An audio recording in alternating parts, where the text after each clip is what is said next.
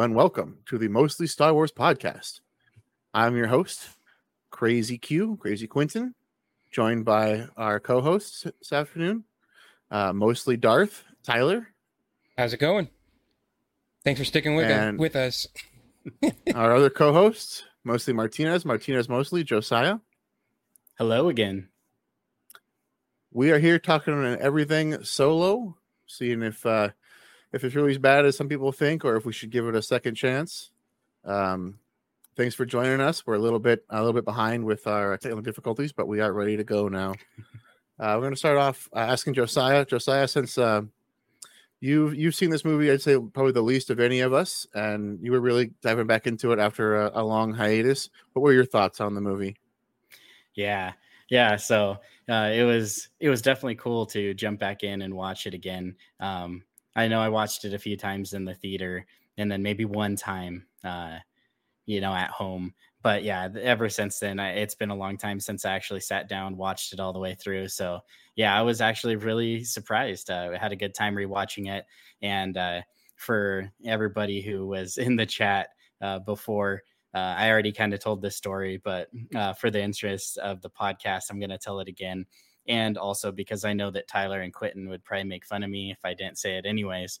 But basically, what happened is uh, I told on myself. I went to Redbox to get the kids, my son and my daughter, a movie, the new Bad Guys cartoon. And right when I was about to rent it, it said, Hey, do you want to rent it for $2 or do you want to buy it for five? And so I'm a sucker for that type of stuff. So I'm like, oh man, makes sense. You know, just buy for five bucks. Right before I was about to check out, they said, Hey, you, it looks like you're someone who would buy DVDs here. Would you like to buy a DVD for $2? So I was like, buy a DVD for $2? Like, you know, definitely. So, anyways, the very first movie that comes up was what, you know, it- whether it's Fate or not, but it was Solo. And I was like, Solo for $2, it's probably just the DVD but nope, it was the Blu-ray. So I was like, Blu-ray solo for two dollars, and it's one of the only two movies at the time that I didn't have. I don't have, I didn't have Solo, and I didn't have Rogue One. So I was like, all right, I got to get this in disc form. And uh, then I told on myself to Tyler and Quinton, who were shocked and disbelief, and they were disappointed in me that I didn't already own it on disc. Um, but anyways, yeah. So that, so that's the story how I got it. Um, I've got to watch it actually a couple times now. I watched it uh, with my wife, and then I watched it uh, uh, with my son again. And man, it's it's such a fun movie, and yeah, I'm I'm super hyped to talk about it today.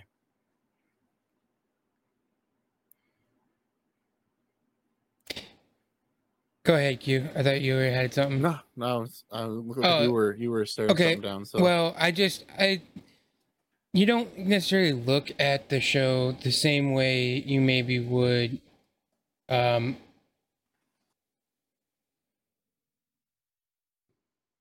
Oops, my bad. Uh the same way you would look at a normal Star Wars movie, but you it's more like a fun ride. It's it's entertaining, it's fun, and you know the only thing that I would say that I would even choo- choose differently is if this was exactly the same movie, but they were just different characters that I didn't know. Yeah, Otherwise, this is an extremely fun movie. There's some really good parts I I really like, and uh, we can kind of get into that.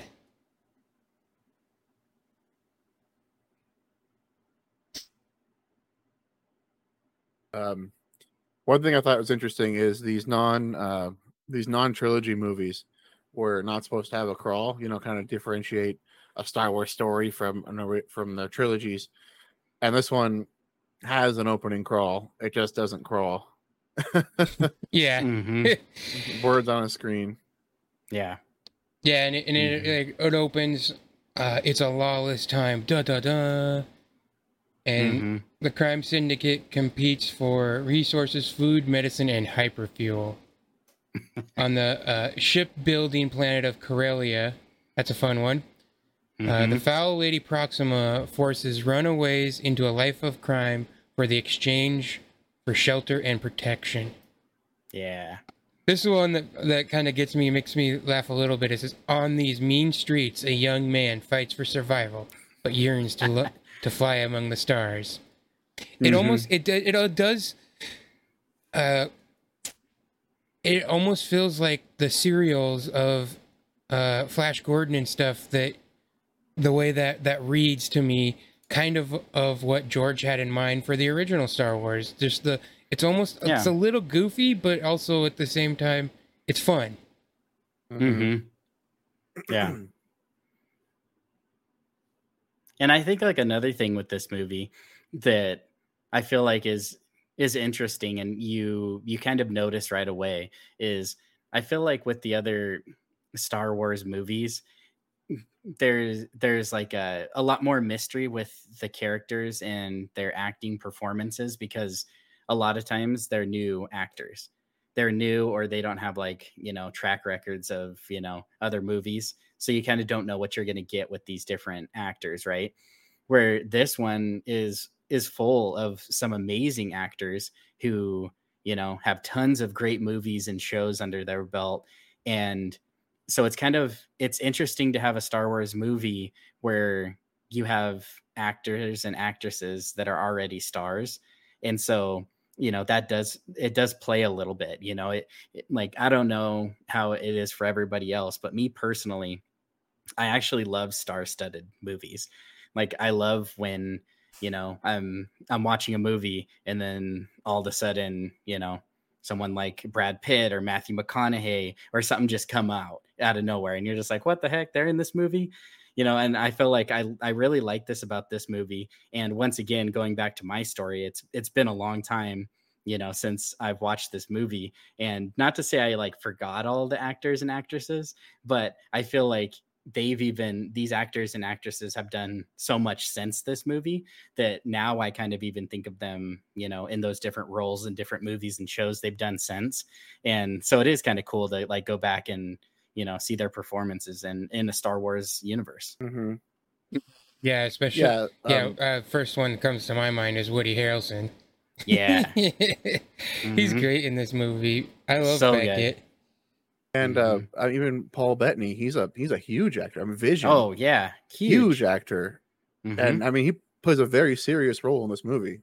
yeah and i then, love um, it Like Rebecca mentioned, how she loved she loved the new Lando, and I Yeah. feel like this movie kind of gave me, um, it gave me the feeling of it's okay to recast beloved old characters for young as younger roles, as Mhm. long as you do it right, and they can do it because like Donald Glover playing Lando was amazing. Mhm. You know, he- yeah he and and it's not like it's not like it's just uh, he's a really good actor. He's, he's a really good actor, but he has a passion for Star Wars too. Mhm. He a passion for Star Wars. He has a passion for for that character. That was a favorite character of his growing up. yeah So so he brought that love and passion to the role, and he and just blew it out of the park. It was it was Mhm. amazing. He did really good as as portraying a younger Lando, and it's hard to pick up because you have to when you're recast as a beloved character, you have to act as that actor acting as that character, yes I think and that that's becomes why more difficult. that's Mhm. why Alden Ehrenreich got the somewhat bad rap that he did was because he was forced to not just play Han Solo, but trying to play Harrison Ford playing Han Solo. Yeah and so he's trying to do because I mean even even when the, uh, in the when they're at Kessel and they're about to board, they he does the exact same stance. Yeah, the And- bend and- over and back back his way up shooting. Yeah, and so they're Mhm. they're trying to copy that a little too much, and I think I think that those comparisons is what makes it difficult for when people see Yeah, uh, see the 2 Mhm. characters. I don't think I think they didn't really do a lot of that with Lando. Lando felt like a they younger kind of let him version of breathe a Lando. little more. I feel like I feel like they gave Don Glover a little more freedom, and Alden was like, "You have to Mhm. be Harrison Ford," and then that's not an easy task because Harrison Ford is one of the greatest actors of all time. You know, he's not Mhm. just Han Solo. I think He's not just Indiana have- Jones. Yeah. He's Har- tons of well, well successful movies. I think So- Harrison Ford ranks fourth. His movies rank fourth all time as an actor. Yeah, So movies he's for been in gross. for gross. Yeah, Mhm. So Which like is- that's that's huge. Yeah, Yeah. It's, hard, it's hard to to be responsible to to be live up to that standard. Mm-hmm. I think the other thing too to remember is, you know, Lando was a lot of you know young kids' hero too, but there is a lot of mystery kind of behind him. You don't really know his Mhm. story. Yeah, you don't get a, a ton of character development in like the original uh, trilogy or even the sequel trilogy. He kind of comes back, and you know you get a little bit more. You get to kind of see like where he ended up, things like that. But like I feel like it was a lot easier to tell his backstory because no one knew it. Whereas, like with Han, you feel like you knew it a little bit better because he had so much screen time and you get to know him so well in the original trilogy that you then are almost like trying not to step on your toes or step on the canon of man did he ever Mhm. say anything about this? Did he say his likes about this or dislikes about this? Did he ever say his opinion on this? Whatever it might have been. It's like there's so much dialogue that you had to be like okay we have to match all this up whereas lando didn't necessarily have so much of that. So i feel like they really could you know tell his story a lot better. And i i really love that because just like the the prequels what they did for the original trilogy i feel like you know personally this movie did like wonders for lando. You know after watching this movie and now it's like you understand lando a lot better. His his whole character arc and where he ends up going after this makes so much more sense. It, it you feel it like at an emotional level more because you see where he's been and you know even the decisions he makes in this already starts pointing and leading leaning towards you know this this guy is at the very edge of doing the right thing. He's at the edge of being the hero. He has it in him. He just Mhm. has chose not to Mhm. like, if I would almost say Lando's entire attitude this whole movie, he's charming but annoyed. yeah He's annoyed the entire movie. Mhm. it's kind of funny. Like, what are you doing to my ship? Uh, Yeah. There's one part near the end which I'll get to later that I just I thought was one of the funniest things. But uh, near the end, after the the ship is destroyed, and and they're at uh, Savareen, he uh, Han puts his arm over him, and Lando goes, "I hate you," and Han just goes, "I know." yeah i love that. The reversal of that. Yeah. that means that so it, it just like it means i love you too it also means i hate you too. Yeah, well, that's not the only time they flipped in this in this movie too. They also yeah uh right was they the TIE fighters are about to attack them after they've escaped Kessel. Han says, I've got a really good feeling about this. yeah. Mhm. Instead of the bad feeling. Yeah. Mhm. So One they, they I did thought- that uh they flipped it Go a ahead. couple times. Was Mhm. I was just gonna bring up that I feel like they did a really good job with set design and costumes in this movie. oh yeah like Mhm. the, the Falcon when it's new and clean inside, all white. It just looks yeah it looks incredible. And all of Mhm. all of Lando's get up, his outfit and his cape, His capes. his his room The full of capes, capes. yeah. I love that. Mhm. I like Yeah. Qi'ra's like, it might be a bit too many. yeah Or when she's trying to put Yeah. the fire out with one, he's like, "That's a custom piece." yeah All worried about his cape. Mhm. Uh, the yeah, the Lando is so great in this movie, and uh, I I haven't looked at any news lately, but I know they announced a Lando show. Uh, does do you guys even know anything uh, too much about that? They had announced. Mm-mm. No, but I uh, want to, I want a, a Donald Glover action show narrated by Billy Dee Williams. You know, Mhm. kind of that mix of both worlds. Yeah Because I think they So- both have just done amazing things with that character. Yeah, I would agree. I would really like to see both of them in the show. I think, and in fact, that's the rumors that I've heard, but I'm not finding any information on it. I don't see anywhere where it says. hmm Well, they kind of like hinted at it on the Rise of Skywalker, right? At the Yeah. end. Like Yeah. they, they hinted at like a spin-off with him. Well, he also has a story where he lost his daughter, which we assume she was abducted by the First Order in Rise of Skywalker. And that's kind of what the new book, Shadow of the Sh- uh, Sa- Shadow of the Sith, is is Hmm. going into. Is him chasing that. Okay. Yeah, uh, Kaloni says she only knew Donald Glover from Community. Yeah, that's where I first uh, was introduced to him as well. Uh, I loved that show. It was a good, uh, fun show. Fun fact: made by the Russo brothers before they, you know, went on to do some uh, really big movies Like- Mhm. Infinity War and Endgame. yeah. Mm-hmm.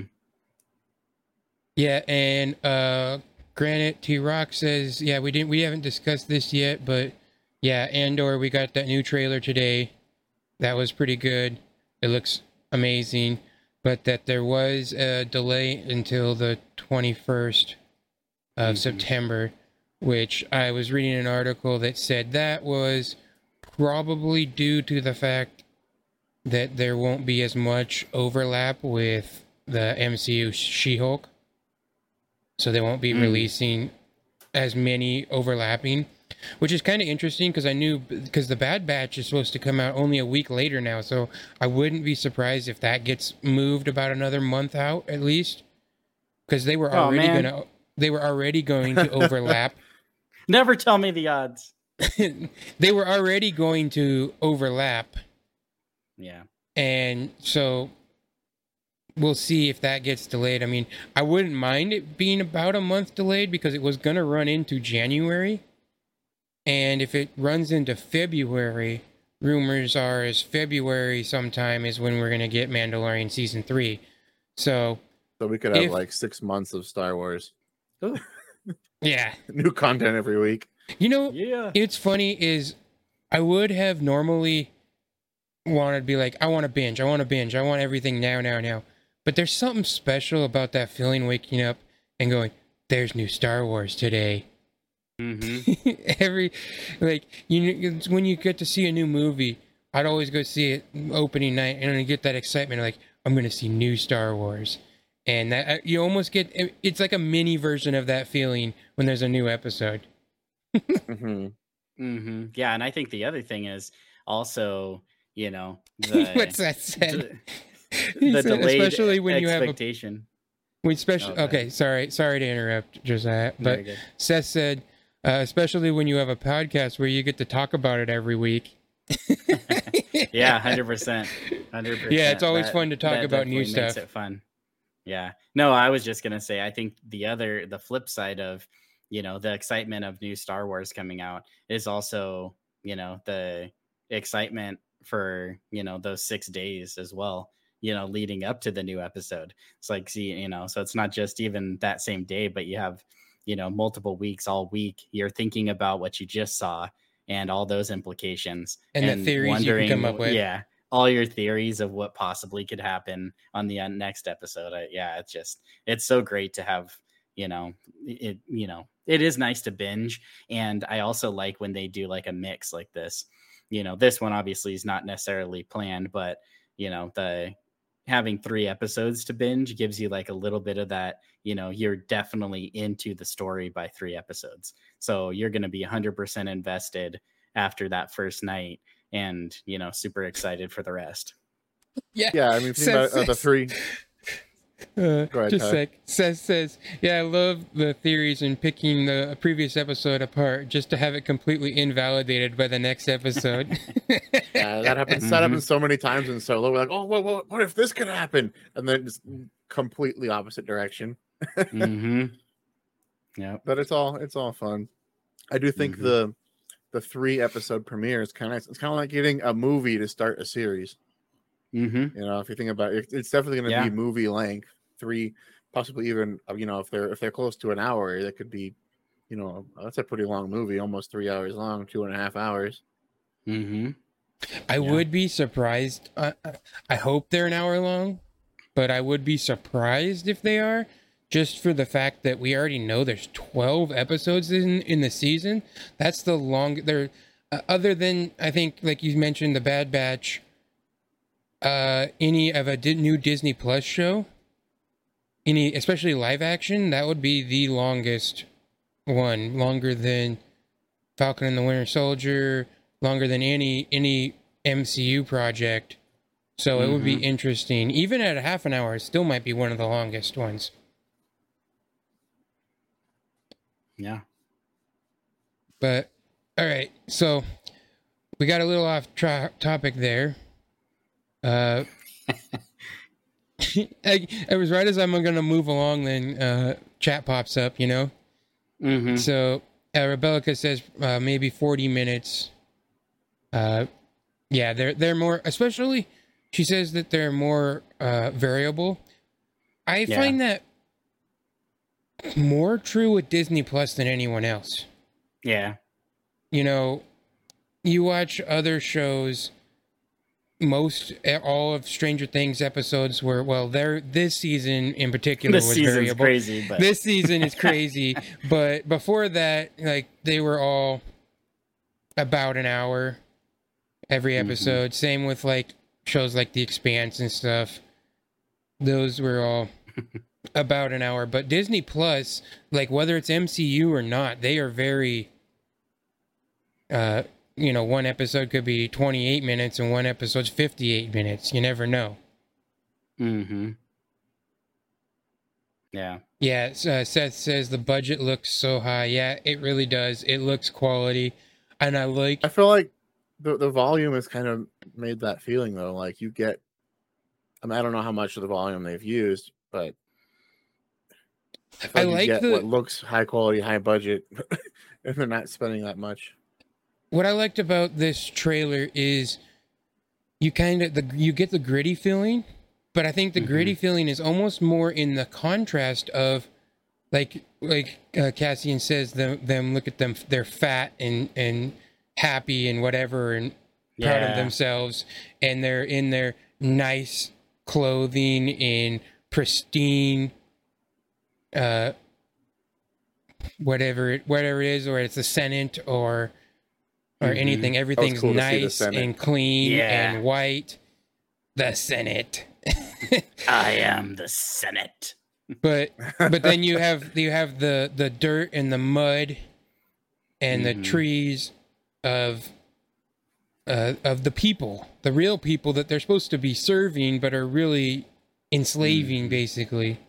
Yeah. And so you that's where you get the the gritty contrast. I, I like that, mean- and I look forward I to mean, like seeing how it installing plays a out. regime loyal to the empire and and defeating the hostiles. Yes. yes. I loved that line. Okay. So so we had our little Andor uh special. So let's kind of get yeah, we back. got excited because I know trailer. I but- know I know I kind of wanted to do this at the Uh. start, but I forgot to mention it to you guys, so it's all good. But uh like you just said, uh in Solo, he joins the war and he's fighting and he literally doesn't even know what they're fighting for. Yes. And so re- repeat the line you just said, Q. We're installing a regime loyal to the empire and defeating the hostiles. And and Han goes, "What hostiles? We're the hostiles. It's their planet." mm-hmm. And I was just like, but it's "That that is one of the few lines that I think is deeply Star Wars." Yeah. Yeah, it's it's one that would fit in with the rest of all the movies, not necessarily just the fun ride that is Solo, but would makes you think, gives Yeah. you that Mhm. mor- morality view. because I, I like that the the empire is not a big a big part of this story. It's actually quite a small part of the solo story. But they there are these moments that that show you that the empire is is while this is all going on, the empire is still out doing bad things. You know, Yeah. the empire is not good. They're they're killing the leaders of this planet so they can install their own leaders loyal to the empire. hmm And go ahead. No, I was just laughing. Seth said there are heroes on both sides. Uh, I think. Oh, that's our revenge. Revenge of the Sith talk. I think. hmm Uh, I'm not. We're not. Uh, okay, so Rebellica says joining the military was his ticket out of his situation. I don't think poorly for him for joining in the first place. No, that's. I don't think that Yeah. was the point we were making. It was more his understanding that they shouldn't necessarily be participating in the events that they're doing. Yeah, More, more so Yeah, I'm not- than. I w- I wasn't getting at that he was bad for for joining the Empire, and he and he joined the Academy because he wanted to fly. hmm He wanted Yeah. to fly and then figure out a way to save save Qi'ra. Yeah.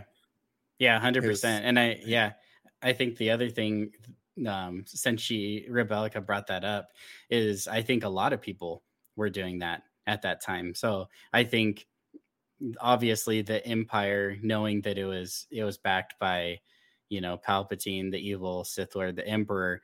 Um, I what they were doing in their main mission obviously was all bad, but I feel like a lot of the people, especially like in the lower ranks, didn't necessarily know what was going on. And by the time that maybe they did, it was too late. And Rebellica said she likes the Thrawn books too. It just reminds me of like Eli. You know, like he's Mhm. he's just like a, he's a good guy, you know, that that Yep. joined up and didn't necessarily know, you know, he's thrown into all of these situations and even you know as as deep as he was into a lot of the the missions i still don't know if he necessarily fully understood how you know how bad they were what the the full objectives were you know and so i think Mhm. there's probably a lot of people like that that you know they we saw that too in the movie i was going to bring that up because they had the little commercial right in the Mm-hmm. the little uh, the area or whatever the uh, landing zone or whatever you want to call it. Um, but yeah, they had the trailer that was like join the empire, you know, help help out and do good and I can't remember it Mhm. all said, but you know that whole propaganda that you know for these people that maybe grew up in poverty or poor or yeah just wanted to leave their you know leave their bad um, their living situation or to travel or you know to do something bigger than themselves i feel like that would have been very enticing Yeah, So- just like uh, like Seth mentioned, I was just Okay. gonna bring this up, and then he he mentioned it in chat. Uh, just like Tala and, Yeah. in Obi Wan, when she she joined, she thought you know she could join and and you know join the Empire, serve the people, right?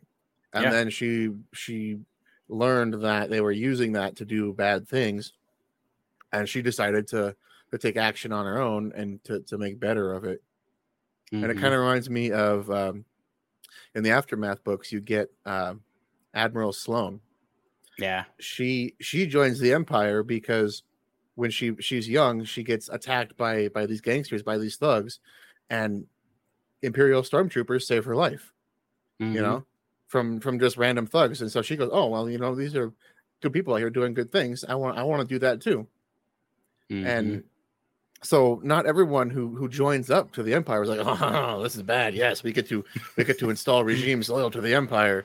You know they're they're out there thinking that they they could possibly you know be protecting people and, and serving the people and then and then the the empire uses them in in ways that that they might not necessarily think they want to be used or know that they're going to be used. Mhm. I think we talked about this once before, but the fact of like why aren't there clones stormtroopers? And it just makes more sense for the entire empire to have just regular citizens being stormtroopers because what happens when everyone in the galaxy has a relative that's a stormtrooper or an officer or someone who works for Yeah. the empire you just it's like an it's an installed loyalty Mhm. whether Yeah. whether you know it's bad or not mm-hmm. Mhm. just like uh this is no different than say Iden Versio from Battlefront the Battlefront 2 video game Mhm. That's a real good story. If you haven't played it, it's it's a fun one. It's interesting. I'd love to see her in more stuff. Mm-hmm. Mhm. But yeah, so it was a really cool moment. The only moment I don't like about when he was signed up is them giving him a name. I felt like that just his name's Han Solo. That's why can't that just be his name? it is. yeah, yeah. No, yeah, uh, yeah. I mean, I, it was a little bit like right on the nose, I guess you could say. But it, it, I think it it gives to the whole show, like with the comedy of it. You know, like I feel like it was it was a fun kind of funny thing. You know, a nod that you know, oh, this is how it all started or whatever. Um, yeah, it was it was kind of interesting, and I, I think that it also, you know, it moves along with the whole story arc. What you know, he ends up getting told not to trust anyone and we know that he fails in that multiple times not even in this movie but in his in the future too even trusting lando again so Yeah. And it's just so after that we get uh he tries to get Beckett to take him along. mhm. And I think we should start like a counter of how many times uh Jon Favreau's gonna voice a character in Star Wars. Mhm. Get a tally of how many times because uh, he was great as Rio, and I liked the character. I was sad when it, when he died. Same with same with Val. I liked Val, yeah and I, I think she has she has an awesome final line. It is it is one of the the coolest I think almost in all Star Wars really, especially as a final line. Uh.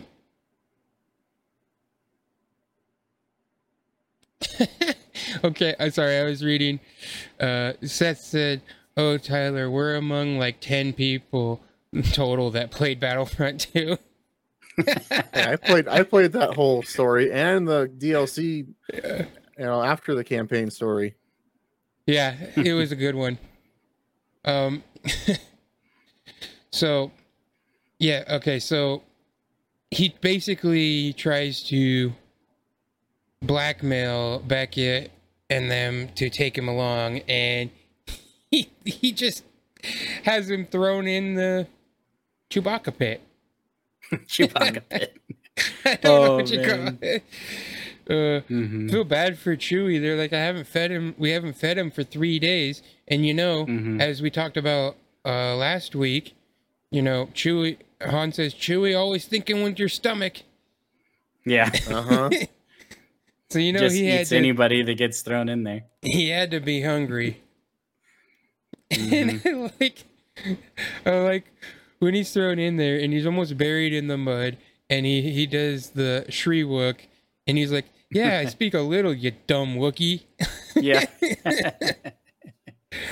yeah Uh, that was like- good yeah I, I liked that introduction, and it was at first, you know, when I first saw it, maybe I didn't like it as much, but after watching the movie a few times, I'm like, yeah, okay, I like it. It's good, uh, and it's interesting. They they team up, and it's it's almost mm, uh, Chewie, as we find out later, is 190 years old. He's Mhm. smarter than probably most people give him credit for because yeah you can see him in this movie recognizing moments where Han is someone to follow, to Mhm. help, to to be your Mhm. buddy.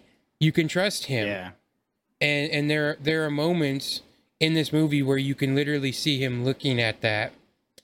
And yeah. I think when they get out of there and they pick him up, I think it's one of the funniest scenes when uh, they're trying, uh, Han's trying to shower to get the mud off, and Chewie steps in right next to him. uh-huh.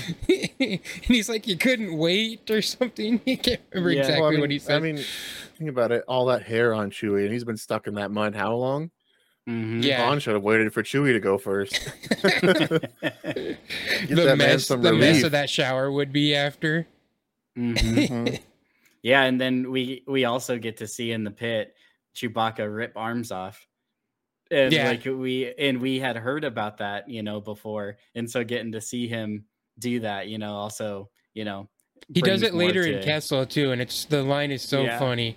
He does it. Yeah. He does it in Kessel, he rips the arms off the guard, and Han goes, "Really? That's the uniform that would have fit me." Yeah. Shredded it. yeah. Uh, Like, I'm I'm I'm Yeah. telling you, you will never have a deeper sleep than curled up in the Wookiee's lap. Oh, I love that part too. That was awesome. yeah, Rio is great. He's got I some like- great one-liners. I I love it.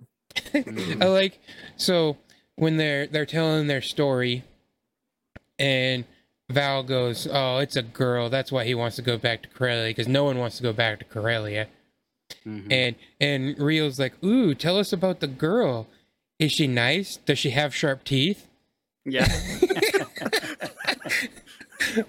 I just laugh every time. Uh, does she have sharp teeth? Mhm. I was like, okay, well, we learned something new about his species. Mhm. Uh, hmm but so the one thing, and we kind of move along to the train heist. This is another fun one. Uh, the only thing, like the one of the reasons why I said earlier that maybe if this movie was about, uh, the, was exactly the same, but with two new characters that we never met it would Mhm. it would be a little more thrilling be, at least first time viewing obviously because like when Chewie's hanging off the train I'm not really sitting here all anxious whether Chewie's going to make it as that rock approaches or not Mhm. and so uh that that's like one of the only things but other than that you get this train heist and it's just it's interesting to see a train in Star Wars and how they're they're trying to uh rob the train full of highly explosive hyperfuel basically. Uh is it is it coaxium? Is that Yeah, what they're they're coaxium. after? Yeah. Mhm. and and then uh we get our introduction to Enfys Nest Mm-hmm. mm-hmm. I, I think you'll get a kick out of this, Josiah. The first time I saw them in the, uh, it was like a magazine poster when before before the movie was coming out, and they just showed like all of the Enfys Nest, and Mhm. honestly, it was a little bit like, man, those are really cool Destiny skins yeah, hundred percent. because they look a little like some of the helmets you get in Destiny 2, the video game. But Mhm. I, watching it more and more, I just I love them. They're awesome looking. They're Yeah, menacing, they are. and Mhm. just the way uh, she comes in and kicks their butts. Mhm. Yeah, Uh, yeah. Hey, big shout out uh, to Too Big in the chat too. Thanks for thanks for joining, bro. Uh, yeah, yeah, Rebellica. If you haven't watched this one, it's worth a rewatch. I, uh, I, I almost would say, uh, Josiah, you tell them whether it's worth a rewatch because you hadn't seen it in a while, Mhm. whereas I, I've watched it a good number of times. The Yeah, biggest reason why I I, would say so. I've watched it a number of times is because I had the 4K Blu-ray with the Dolby Atmos, and it was the only one I had with the Dolby Atmos. And I had recently upgraded my system, so I've watched it a number of times just to hear the sounds. I've, Yeah, I've for watched this one a lot because I think it's probably my wife's favorite. She loves this movie. She watches it all the time.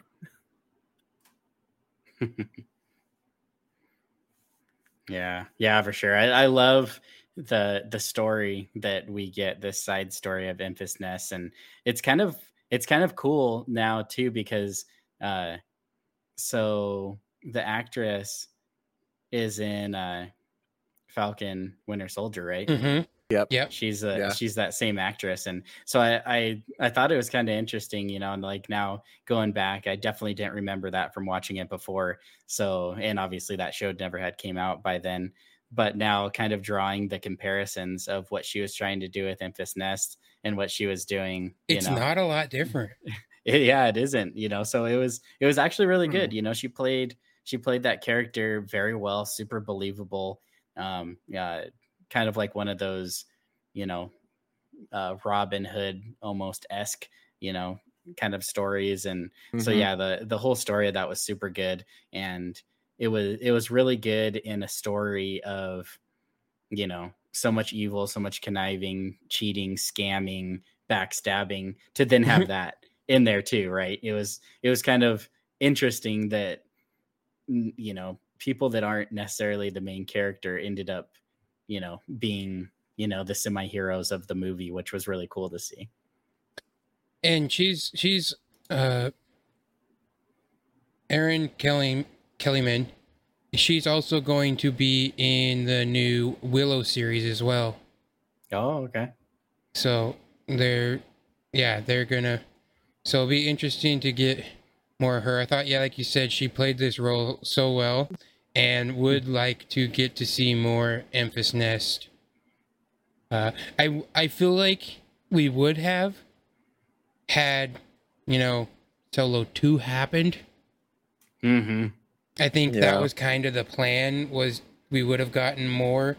That she was probably and her band was probably a tease. Yeah. mm-hmm. For sure. Hey, another big shout out to my good friend Sean Capri in the chat. Thank you for joining, my friend. So, and Seth says that he got to meet uh, Erin at Celebration. That's pretty cool. Yeah, of course, Seth really would. nice in real life. Man, we need to go to a, a, celebration. Would be so cool to go to. Oh man, That's we got to be on it. our list. Mm-hmm. I know, and ne- next one, next one's gonna be. It's a little harder because it's gonna be in London. Oh, that's that that's deep. fine.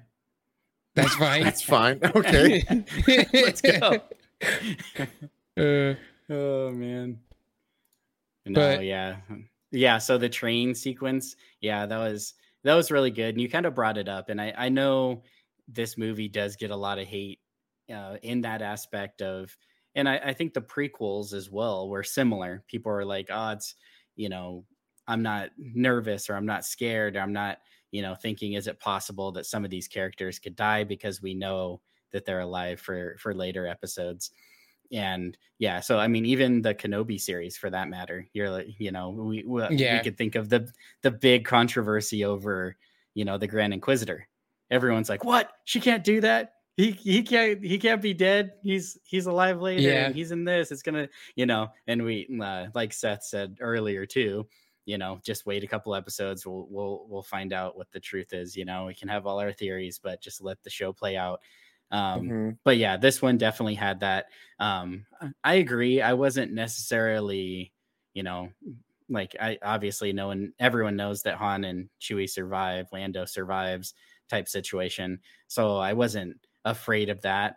But like I've said a million times, whenever I go into a movie, I try to 100% be into it.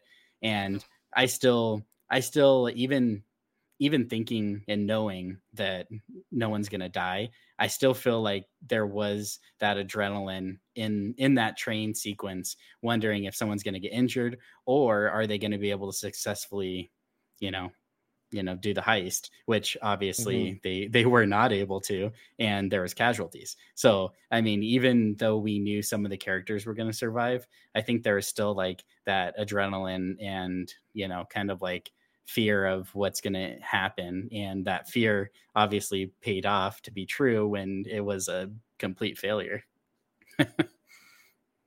So like um it's uh force center. The force center podcast one of the ones that i listen to. They they have a motto of engage with the story that's being told Mm-hmm. And basically, what they mean by that is, you know, you kind of have to let go of your own ideas for what you think the story is and and let those parts go and just engage with what you're watching what the what the story is not what you hoped for like i had that mm-hmm. i had that for i think it was episode 4 of the Kenobi show because I didn't. I wanted them to like go towards the path and see some of that stuff instead of just you know the uh, Fortress Inquisitorius. I'm like, I know what that looks like. I played Jedi Fallen Order, you know, so uh, and I had to deal with that, and so it's kind of the same way. You just need to, uh, yeah, just focus on the story that's being told, and that's kind of what we had here. And uh, so, kind of, kind of like you, you've been saying, but this this train ride was was cool and it's fun, and one of the best, most like heartbreaking parts it was Val and like she knows that Beckett's a not a great dude and everything, but she's loyal to him, she loves him and she she sacrifices her life, but her last line is it's been a ride, babe. I just I just love the way she she delivered this that. It's been a ride, Mhm. babe. Mhm. Uh, Yeah, and it, and it, sure. uh, just one of my favorite favorite lines. Yeah.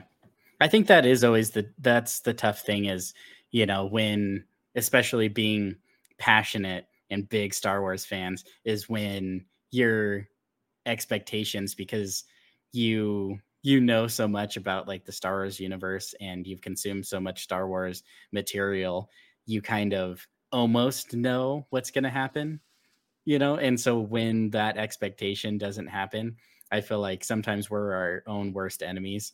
And I think that's why when you hear, you know, Poe say, somehow Palpatine has returned, you're like, what?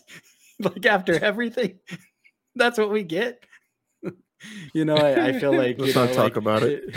we're, we're not to that podcast yet. but yeah, it, it is true. We'll like, get there. Even like even like you know going back to Solo, I I feel like there was there's so much hype and so much anticipation of what was going to happen, and some of that when it didn't pay off, I feel like a lot of times you know us as fans, you know, end up you know being disappointed. And it was all something that we created in our head that should have happened versus like what you were saying is completely being enthralled with the movie and the story and just letting letting it happen all around you. And i i feel like that's really what happened the first few times i watched it and so kind of going back to that is yeah if you haven't ever watched this movie for some reason or if you've watched it a long time ago and maybe it wasn't your favorite i definitely think give it a second chance watch it again you know watch it you know in 100% trying to be in the story just let the Mhm. story happen you know don't think about what could have been and i guarantee you you're going to love it for the story you're going to love it for the characters the interaction and you're to you're to start seeing this movie like i see it now it's it's an amazing piece of backstory to these characters and Mhm. we're to talk about it later at the end but then like one of the greatest things like happens at the end of the movie that just every time no no matter who you are if you're a star wars fan and you see this little clip at the end you get hype so So, uh, I kind of, as you were saying, you know, because this movie does the one thing that people have been thinking about with regards to Han Solo's backstory for since 1977, the Kessel Mhm. Run, and that's a long time to be putting together what you think that looks like in your head, or or some of the material some of the EU books you know they don't they don't match up and so you kind of can get that disappointment yeah and that's why like we've like you just said you know you kind of let go of that expectation and just engage with where we're going on this ride Mhm. Mhm. and that's that's the best way I I I like to view this movie in particular is it's a ride. It feels it feels like a summer ride, like you went to the theme park, and and you're just you're just getting on the roller coaster. Mm-hmm. Yeah. Yeah, like uh, Rebecca mentioned that uh, she had read all the original solo story published when she was younger, and the depart departure from the uh, extended universe disappointed her, so she had no real expectations anymore. And I mean, I, I totally understand how you know you've you've read those stories and it's been a part of your your Star Wars experience for many years, Mhm. and uh, unfortunately, I don't I don't have a whole lot of experience with the extended universe, the old um, legend stuff, and so I wasn't I, I was didn't have that going into this movie. But all, all I could think of is you know those stories still exist. They were still good stories. It might Yeah. not necessarily be be canon to this day, but it's still something that you enjoyed, and I feel Mhm. like you could you can kind of look at this the same way. Like it, it's still an enjoyable story. Yeah. I would say that for for me, it's the same as like the Bane books. Those are really Yeah. good books. They're I was not- just gonna not- say that. yeah, they're they're not canon, Mhm. but you also have your head canon and those stories, and kind of. I honestly don't. I don't want them to uh, basically remake a book and make it a movie because one, a lot of the details are missing when you do that, and Mhm. Two, all the spoilers for the story are already there. Everyone knows them, so you don't learn anything new. And so, so you, I, I like those stories. I think they're fun, and and I like to revisit them. But I don't necessarily think that I necessarily want new content to just be taking old content and putting it on film I feel like- because I feel like you don't you don't it's a get the double-edged sword yeah Mhm. because yeah you're right because it's what everybody wants. But if you don't do it perfectly, and they're disappointed anyway. Yep. Mhm. And like I said, a, a lot of details get left out when you you try to take a giant book and put it into an hour or two hour movie. You know, you're gonna leave a lot of detail out. Yeah, for sure. yeah and and, I, I I think like I agree to some extent, like you know that people are never going to be happy, and me being like a book person, especially and I Star Wars fans yeah, especially Star Wars fans, but and then also like book fans. Like I'm a big book person. I love books, and I my imagination can run wild with books. And I think that is sometimes the difficulty is when you take a book and try to put it on screen, everybody already has, you know, their imagination of what the book looks like. And a Mhm. lot of times it doesn't match up. But at the same time, oh my goodness, if they did a Darth Bane trilogy of movies, oh man, I would freak out. That would be the craziest thing. See- I don't even care how they do it. I would be so excited. I agree. I completely agree. And my thought there would be that when you want to do something like that, you base it loosely on the book. Yeah, yeah. You you take you take main ideas, not not necessarily specific how fights happened or or stuff. You just basically you take the main idea and not and, and so you loosely base it and that also allows for some freedoms when when making the show Mhm. and and Yeah. you can do some you can do some creative things where you don't if you're like stuck to this is the book we must do it then then it, it just i don't think it comes out as well Mhm. I I feel like they've done a pretty good job of branding books into what's legends and what's not, right? Like like it's clearly it's it's legends if it's a legends book. And Mhm. I was I watched a video, I don't remember who it was by, but they were talking about how you could they could do that with Disney Plus shows if they wanted to. That they could you Mhm. could clearly have like this is Star Wars Legends category. they already do they already do it's called Visions. visions Mhm. Yeah. That's true. That's what I was thinking. Yeah. but I mean, and they could take that and they could run with it and do o- Yeah. other, you know, previous EU stuff. But I feel like there's there there's so much to make now as it is that there's you know how many people can be making a new Star Wars show all the time, right? We can't be having. oh man. I mean, there's there's so enough stories out there. You could have five new shows a week and never run out of new content if if people have the ability to make that much. You know, there's that much story to be told in this universe. Yeah. And- Yeah. And- yeah. and for that would be overwhelming for sure. Yeah. hmm Yeah, I agree. I think the other thing, and kind of going back to this movie, is I think one of the reasons after rewatching it why I love this movie is because you get introduced to characters and you care about these characters that you've never even heard of before. And I feel like, you know, that is something interesting. That is something new. You know, it's the, and a lot of the story's arc is reliant upon and based upon these characters that you never knew. And once again, it's just, you know, for any Star Wars fan, like you love hearing more than just the Skywalkers. We love the Skywalker family and, you know, every all the implications of what, you know, was was based on their decisions, but the Star Wars universe is so massive. And so to be able to get these little pockets of, you know, people and situations and stories um, even like love stories and stuff for this matter like all happening in in like a smaller scale than the big scale that we're used to seeing in the in the trilogy movies hmm And it, it kind of shows, uh, even stuff like this, it, it shows uh, Han, yes, is a huge character and has a huge input on how things turn out against the Empire eventually. But at this point, he's more or less just a normal person trying to go about their.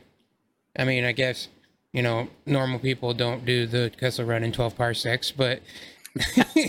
but but you can still see you can and you can see the uh, implications that the empire is doing and how how people are treated at the beginning of the movie there when they're trying to get through the gate stormtroopers are just beating the crap out of people mm-hmm. and especially especially once they realize that Han got through or someone got through and they're looking for them then they just start tearing Yeah. everyone apart Mm-hmm. and so you you see the little the little bits or or like when he's on at the war where he, he doesn't even know why he's fighting to in, to install a regime loyal to the empire. Okay. Mm-hmm. and so you you get those little glimpses. Same with like rogue one kind of how we've talked about of how life is for a regular citizen. And that's and it's kind of like uh, some of the stuff that was shown in the bad batch as well and in rebels and It's, and so uh, that it's just more glimpses of to see why the original trilogy needed to happen Mm-hmm. Yeah. I say it's it's not a problem if you don't look up, as long as you're not one of the people getting beat for no reason. yeah Mm-hmm. As long Uh, as you're not one of those, it's not a problem. Yeah. And so, and this is just like you can do this too. And I kind of like how this movie it feels like a ride, and yet, and when it comes down to it, at the end of the movie, you're like, okay, well, you can take this moral and this moral, and you can look at it almost no different than any other Star Wars film. Maybe a, a, mm-hmm. a film about growing up, and Han does his he's growing up, and he does the right thing. He has to learn to make the right choices. And so it's not unlike other Star Wars movies. And I know, uh, as Seth had mentioned it a little bit f- further back, but how good this movie turned out, even though uh, the development process going through multiple directors. Mhm. I think I think it was kind of funny that it ended up being directed by Ron Howard, who Mm-hmm. Actually, I didn't know this. I knew that Ron Howard was a friend of George Lucas's. I didn't know this until I watched, I think, the first or second episode of Light and Magic. But he met him because he was in American Graffiti. Ron Howard was. That's how he met Mhm. George Lucas, and that's where he got the hot rodding stuff and and all the all the the smuggling stuff. And it's just kind of interesting that he ends up direct because he even George had asked him to I think do do the prequels when they all told him no it's your vision do it. But he ends up directing a movie because he had worked with uh, George in directing some movies in the past. Uh, I think he Ron Howard was the director of the original Willow the movie. And so he had worked with George and stuff so it's kind of interesting how he became here, and now you'll have Bryce Dallas Howard doing so so Mhm. many good things. Oh It's just kind of, and that's almost like that's the new Star Wars family. Mhm. yeah, for sure. I love that. I love that it's like a it's like a family legacy with them, you know, like he was like you were saying, he was involved with George Lucas long before this movie. And so, you know, Bryce grew up really around Star Wars, you know. So it's it's really cool, man. And I'm I love what she's doing and I hope that she can continue to work on projects and hopefully uh, be able to direct her own movie one day. I'd love that. Yeah, Um, and uh, oh, sorry, go ahead, you. I was saying Seth brought out it's one of the most expensive movies ever made. It caught the budget of this film was at the same as Rise of Skywalker, tied for the seventh highest, most expensive budget movie ever. I wonder if a lot of that had to do with rewrites, rewrites, and re- it's possible reshoots. extended times. Yeah, he Mhm. said that it sucks because of all that. It seems like Disney Disney's trying to distance themselves from it. I think I think Disney in the early ages of Star Wars underreacted and overreacted to everything that that happened. Yeah, So I think they're they definitely overreacted to how this um how this film did. And I feel like this film suffered a lot because of stuff like that, but also because it came on the backs of um The Last Jedi, which was I yeah, mean it came out like five months later. pe- Mhm. a lot of the big Star Wars fans weren't happy with that movie, and this movie came out right after. Mhm. and and you know when when when the people who who it love the franchise don't like something the casuals and go oh well if they don't like it it must not be that great Mhm. and i feel like this movie suffered because of it but i kind of feel like it's gotten it's kind of it's kind of like the the prequels is kind of having its renaissance so people are you know they're not hating on it as much anymore it's it's it's, There's a it's not as huge- bad as everybody There's a huge thought. trending movement of make solo 2 hashtag make solo 2 happen there was that Yeah. huge movement that There's- happened there's a lot on of it a lot of lead up at the end of this movie that I feel like there's a good story Oh, that man. could be could be told in a, in a second one, or even if it was even if they just did it in a TV show. Because I mean that's Mhm. kind of what Disney was like. Okay, TV shows are safer. I would be okay with with a a, a solo TV show with these with you know with these characters with, with yeah uh, obviously Han and Qi'ra and Mhm. um, and Maul. Yeah. yeah, exactly. Exactly. That yeah, oh man, it- that would just blow it out of the water. If we if it was like, you know, even if we had a whole season, right? And we just knew Maul was gonna come.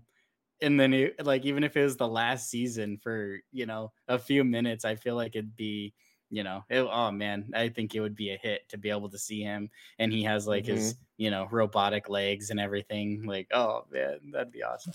Yeah they I, it definitely feels like he was there for that he Mhm. was the He was Hey, yeah his his. tease this is a tease for episode 2 Mhm. Mm-hmm. I feel like Vader's or not Vader, sorry, Maul's inclusion in this movie was a complete setup for for a sequel Yeah, Right? hundred percent. Because he didn't have to be there. Th- th- This movie Mhm. would not be changed at all if he wasn't there. If it was any other character who she was Mhm. taking orders from, it, it this movie would have finished the same. And mean, Yeah. you could have just made it Jabba the Hutt. I mean, who cares? You could have made it anything. Yeah, You know, Mm-hmm. If you made it Jabba, people would be like, okay, cool. They're not Mhm. like, oh, Maul. But- And that's, I think, that the reason that that Darth Maul tease was there, especially because if you think about some of the casuals who haven't watched the Clone Wars, it was oh man. it was a tease of like, hey, ask your Star Wars friends why is Darth Maul at the end of this movie? And Mm-hmm. uh, I yeah, I he, he that that is exactly the point I'm kind of talking about. Seth, he comes in and ignites his saber for no reason, and just yeah, look that's it's, menacing.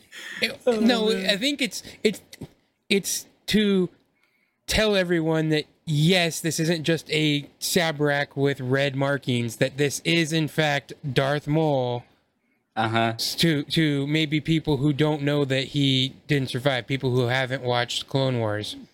This was Yep. a very no. This is Darth Maul. so there is no doubt this he is who he is and then the like always we've talked about lighting and you know um you know it's it's so big in star wars movies and so to light the saber and then have like the red reflecting off of everything in the room including his legs that was so amazing and going back to you know what everybody's talking about of there being a sequel i think that's always like that's where the edge of the sword is a lot of times is you want to make something whether it's a show or a movie that's a complete story right that everybody loves and can feel content if that's all that there ever is but you still have to be able to if there's more like another season or a sequel be able to make people excited about it but I, I feel what they did in this movie was they guaranteed us there is going to be a second movie and that it hasn't happened i feel like that was the fail like they Mhm. they left the story incomplete they left so many stories incomplete that still isn't that still isn't explored or finished in any other canon star wars movie or show they set they set up set up multiple stuff. Enfys Nest, Mhm. Qi'ra Yeah. and Maul, even even Han and Chewie going to Tatooine to find this gangster, yeah yeah And uh, one, one and and whatever the- Lando's doing. yeah whatever lando's doing well going up to lightsaber. city in the clouds we brought it up, the lightsaber that that Darth Maul has. hmm Uh, it's it's clearly it's not the lightsaber he has in season seven of the Clone Wars. It is the lightsaber he has in Rebels. Mm-hmm. It's different. The hilt is different. It's So there's got a story the, it's there. got that little A little True hook thing off like of his, it. like his like, Like a his hook. cane. yeah. Mm hmm yeah What? Okay. Uh, it says says Dryden Voss was originally supposed to be a Lasat, and Hmm. the okay. I mean, he said that would have been so cool. I don't know what that one was too. It's probably just something we said, but uh, uh I love Lasats. They're those are cool. Uh, I Mhm. also like uh, Dryden Voss has a lot of collectibles. hmm One of the most easily seen one is an Easter egg to everyone's least favorite Indiana Jones movie. Is the giant crystal skull. It's easily seen. Now it doesn't look quite the same, but it's like clearly hmm supposed to be a crystal skull from Indiana Jones That's and the. Kingdom of the Crystal Skull. But he's also got Mandalorian armor. He he's got a lot of nice, cool looking Easter egg stuffs in his in his yacht. Mm-hmm. yeah Mhm. Uh, And it does have that kind of gangster, you know, Jabba Palace kind of feel to it, you know, with the the music and the dancing, the food and drinks and hmm alien alien singers. You know, you don't know what they're saying, but mm-hmm. Yeah, the the, can, the same kind of, that, that, that kind of gangster vibe. But it, but it it, it looks less classy gangsters. Yeah, and, and what looks less um less Hutt, you know, less sluggish. It's, everything's cleaner, everything's a little nicer. Uh, that's never gonna stop with his Dex Dexter stuff. Not not until we get some more some more content on that. Uh, You know, if you want if you want more Dex stuff, he's in that um, that uh, Brotherhood book. You know, Yeah, he's, uh, I, he's I, mentioned I can a few recommend times. that. It's a good book, and and your your favorite characters there, Seth. That might be one for you to check out. uh, uh, you distracted me. Now I lost where I was gonna say next. Oh, uh, so one thing is interesting is L three. She's pretty funny. Her character's funny. I, I think one of her funniest lines was she's cutting open the the gate and she's like, "I can't perform when you're looking at me." yeah she's like, "I can feel you looking at me." uh-huh. and I just her her attitude is hilarious and everything and the fact Mhm. that it broadens back because now that she's in the falcon it Mhm. just it's for i think from the line uh in empire when uh c3po is trying to talk to the falcon and he's like such an interesting dialect or something I, I can't Mhm. remember exactly what he's saying, but so now you know why. I like Mhm. I like how they'll come up with Why with- why the Falcon has an attitude? Yeah like they they just They like, answered that question. I don't think everyone anyone even asked that, but they found a sentence to make a re uh, an explanation for from a sentence in Empire. Mhm. Yeah. Mm-hmm. Yeah, that's it. I kind of forgot for a second. The L three and Lando have a weird romance. LOL. Yeah, totally, hundred percent. I, I, I briefly kind of remembered their their interactions, but like rewatching this, especially with my wife, because yeah, my wife was just like, "What the heck's happening here?" oh man, it was, yeah, it do- it's kind of funny. Like I will say that It works. like like watching like watching it again it did like it borderlined a little weird like i will admit like on l3's side you know mm-hmm. uh, the mystery there. Mhm. Uh-huh. we'll never But- know how it worked but So I don't really think I need to know. Uh, We're family friendly here, remember? Mm, oh yeah, yeah. uh, but so then she plots it, and I love when when they're trying to escape the maw, and or just they're they're escaping the Tie fighters and everything, and mm-hmm. he Han goes, "We need to switch the deflector shields to the rear."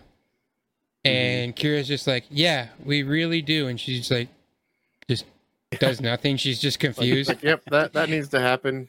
and No instead of what to do. saying instead of saying get out of my seat do anything han just or, or chewie just stands up and does it yeah reaches around her.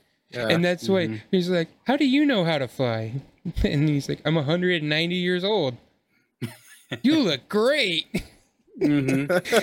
and then Yeah. i just like how she just automatically like nope you belong in this chair Mhm. and, Yep, and then and you then get the get moment and, and and you get the music yeah the the classic the classic Millennium Falcon music and it's just it's great. That's that's a fun Yeah. time. And th- and this is kind of one of those things where again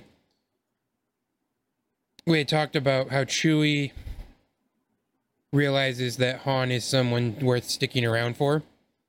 hmm It's kind of just like back on Kessel, we know that Chewie plans on doing his share or spending his share to look for his family or tribe. They they don't know which, but it's it's irrelevant because it's the same.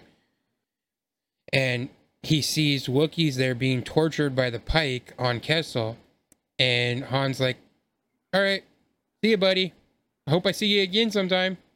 hmm And I love, I love the fact like when he comes back to help, he- uh, he's got another. I don't remember what the new Wookiee's name was, but uh, Chewie Chewie one straight is smashing Pyke's head first into the ground, like going full Wookie, and and so Han's like, and don't forget that guy. yeah But but he says to the other Wookie, "Hi, I'm uh I'm Chewie's friend Han," and the other Wookie goes and just pats him on the head, and he's like, "Okay." and so you can obviously, well, you can see, well, no, more I'm like Chewie's pet, Han. More like the Wookiees understand that.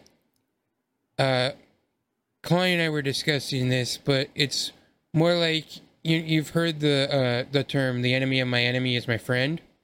hmm Well, it almost more seems like in the Wookiee culture, to me, the uh, friend of my friend is my friend, hmm and therefore, if Chewie says you're a good guy, then then that's all I need, and I'll help you as well. hmm And that and that's what it seemed like at that moment. Yeah, I love like uh like you were saying when Chewie basically takes over, right, in the ship. Kind of jumping back to that. I feel like the whole movie I'm flash forwarding, right? I'm thinking of the future, right? and All the things Chewie does and there's kind of like, you know, you can draw comparisons, right?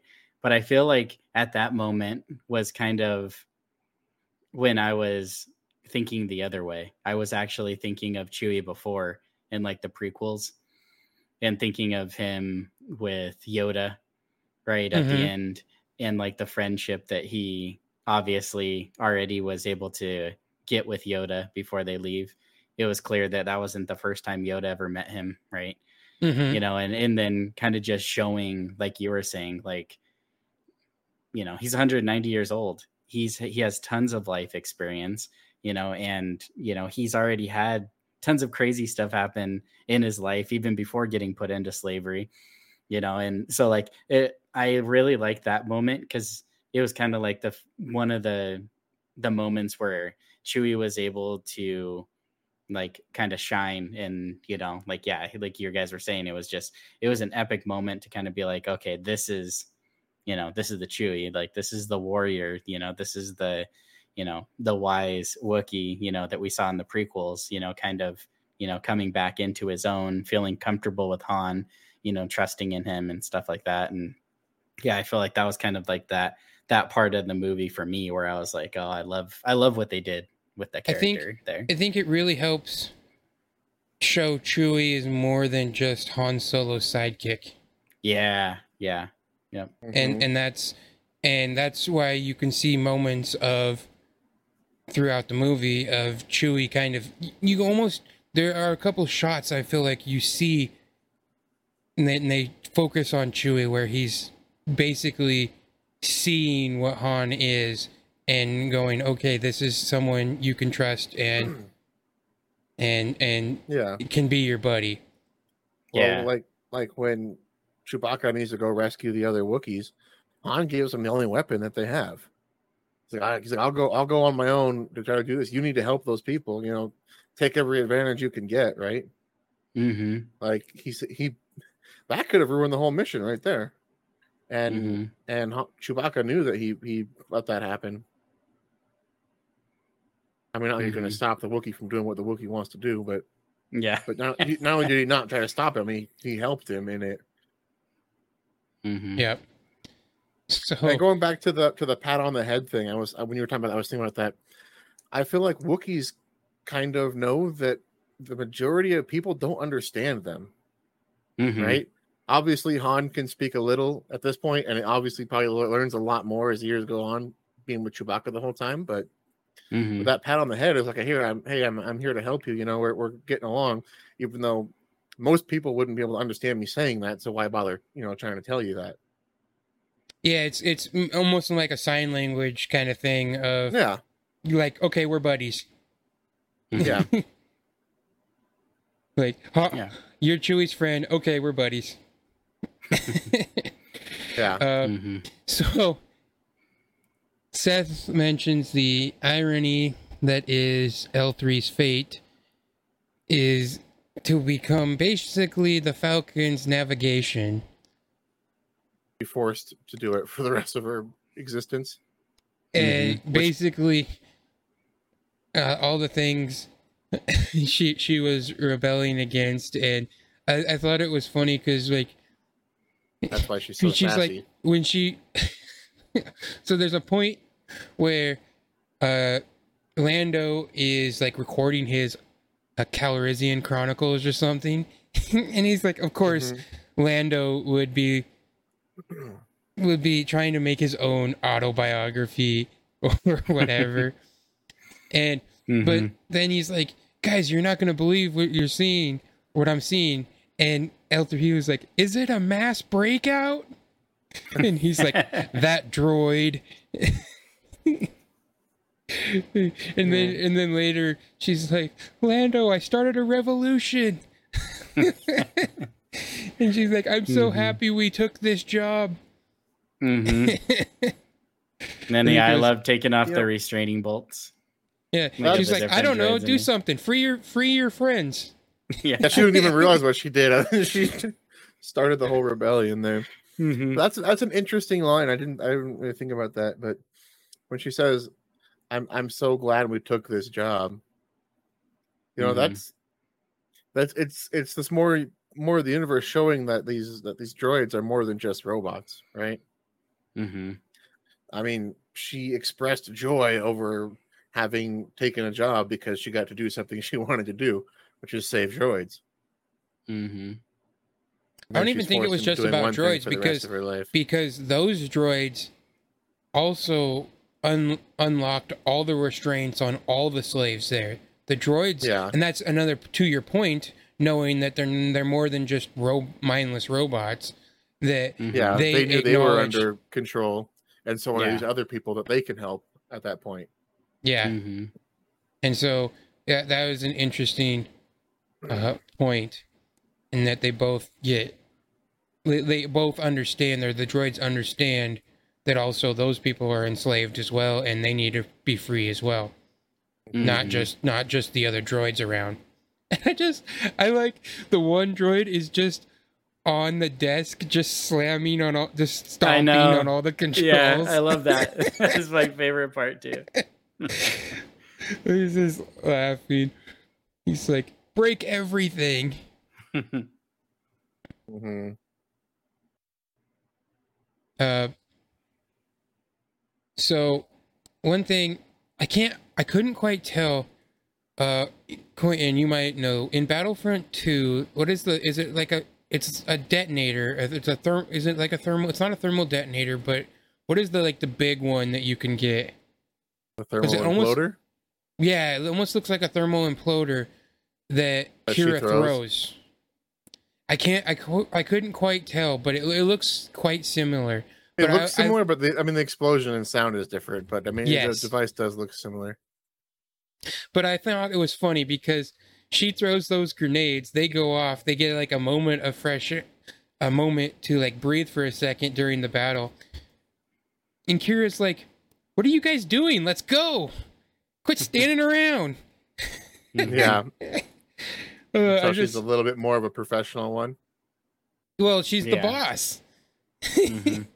Yeah, we never even talked to we never even talked about that, but at the very beginning, the thermal detonator there was a rock. Yeah, I love that. That was you made a awesome. clicking sound with your mouth. He's like, no, it's not. That's a rock. And you just made a clicking sound with your mouth. oh, that was awesome. I I did enjoy that part. It's it's funny and sometimes I don't not always all the humor hits for me on Star Wars, but I like that one. That one was funny. And I think a lot of the Mhm. humor in this movie hits hits in the right spot.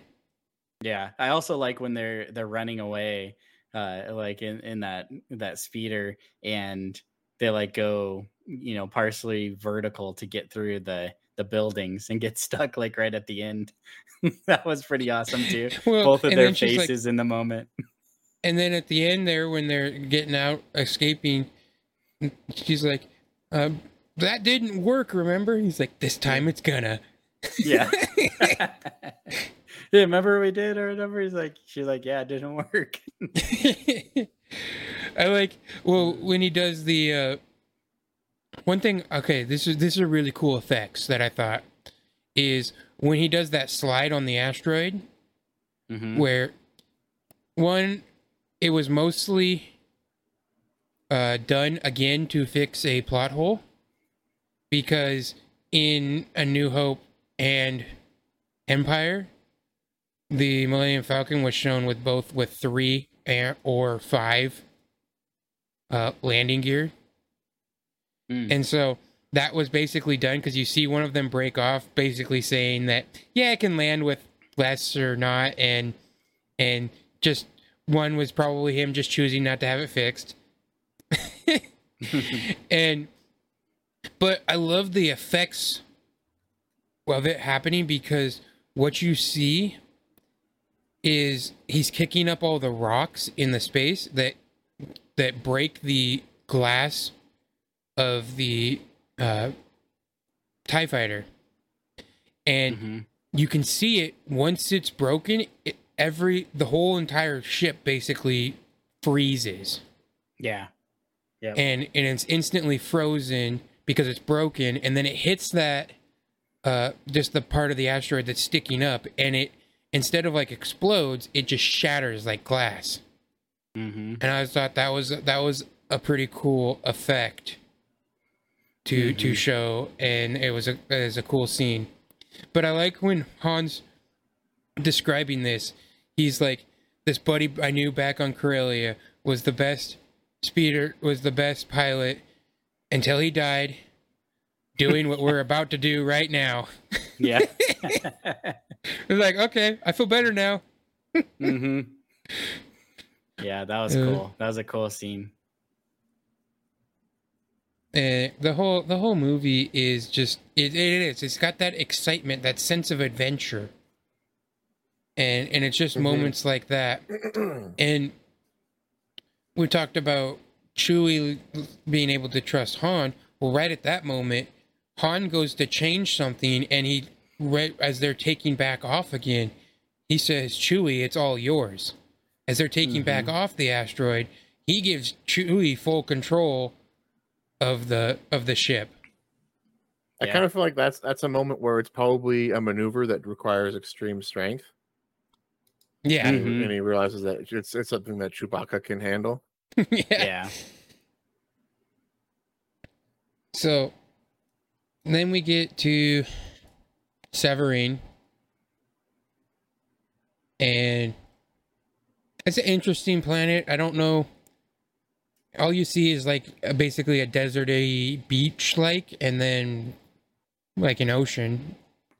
You don't really Mhm. see a whole lot to it. But this get is where you get the Easter eggs and the cameos that is the the biker gang Enfys Nest. yeah, Mhm. Wicket. Wicket. Warwick, Warwick Warwick Davis. Mhm. yeah. Uh, That that's was that's great. I was I'm always glad to to see him. You know, I've seen, I've stuff. read that he's the same character that he is in the Phantom Menace. That his Yeah. character is the same as you see in the cameo sitting at the pod race in yeah, on Tatooine. Phantom Men- in Phantom Menace. That's funny. I haven't. I didn't Hmm. really thought of that.